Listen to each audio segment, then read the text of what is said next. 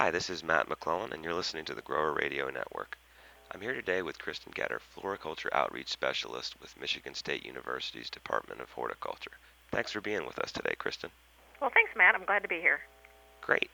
So, uh, Kristin recently gave a presentation at Great Lakes Expo uh, entitled, Is Your Business Smartphone Ready? And this is something that's on the minds of a lot of small business owners, especially growers. And um, I wanted to, to talk with her a little bit today about that uh, that topic. So, Kristin, did you want to start out by by telling us exactly what does smartphone ready mean?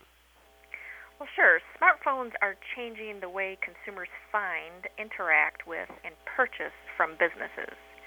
Shoppers often use their mobile devices to search the internet before and during their time in the store.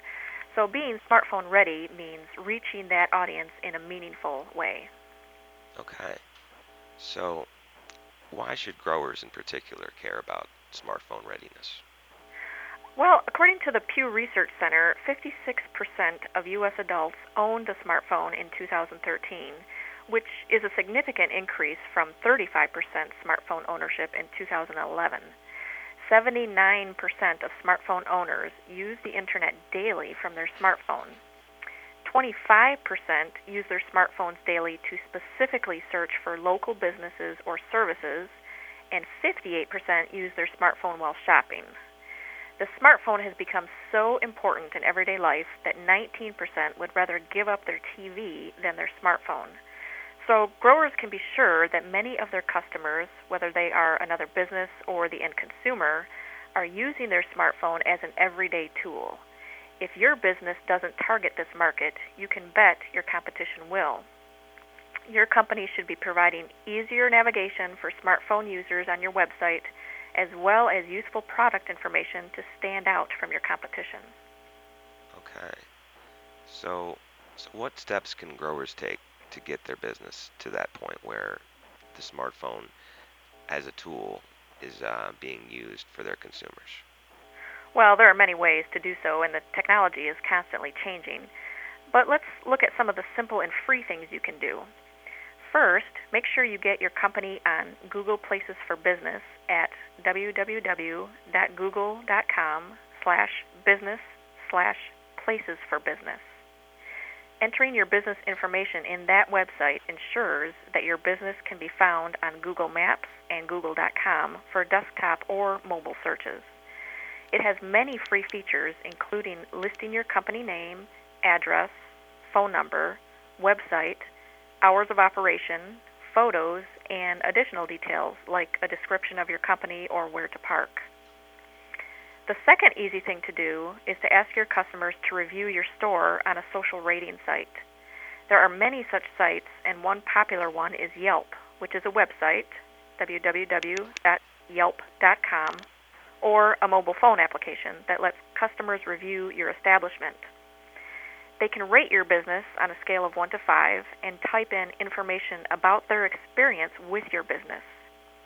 According to their website, Yelp had an average of 117 million monthly unique visitors in the third quarter of 2013, and they have over 47 million local reviews.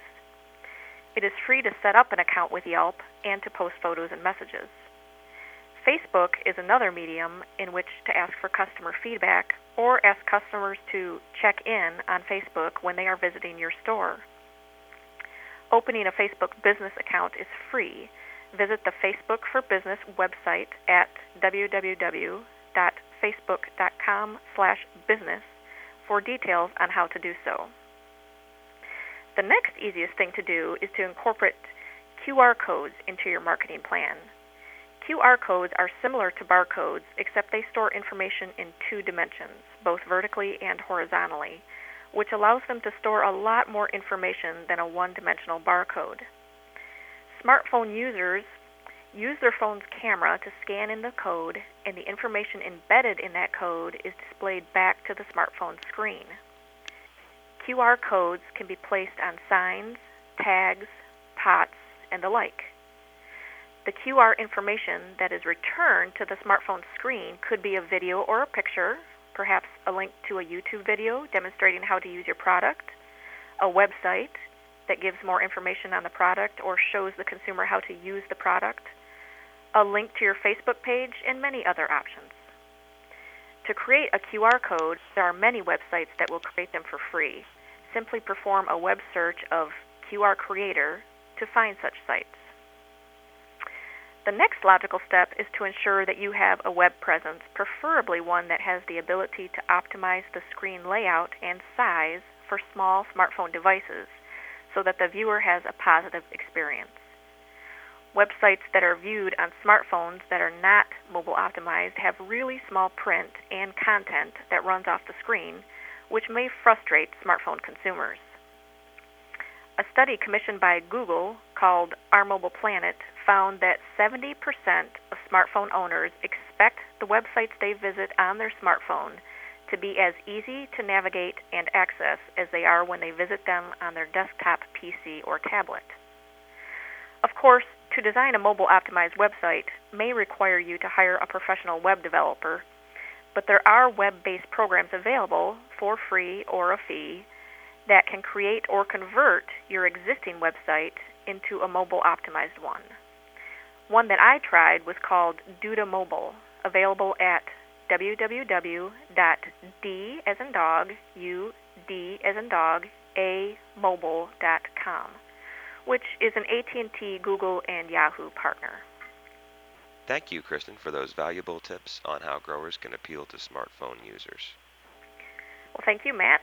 Now, if you have any, if any of our listeners have any questions, uh, feel free to email Kristin at getterk. That's G E T T E R K at msu.edu.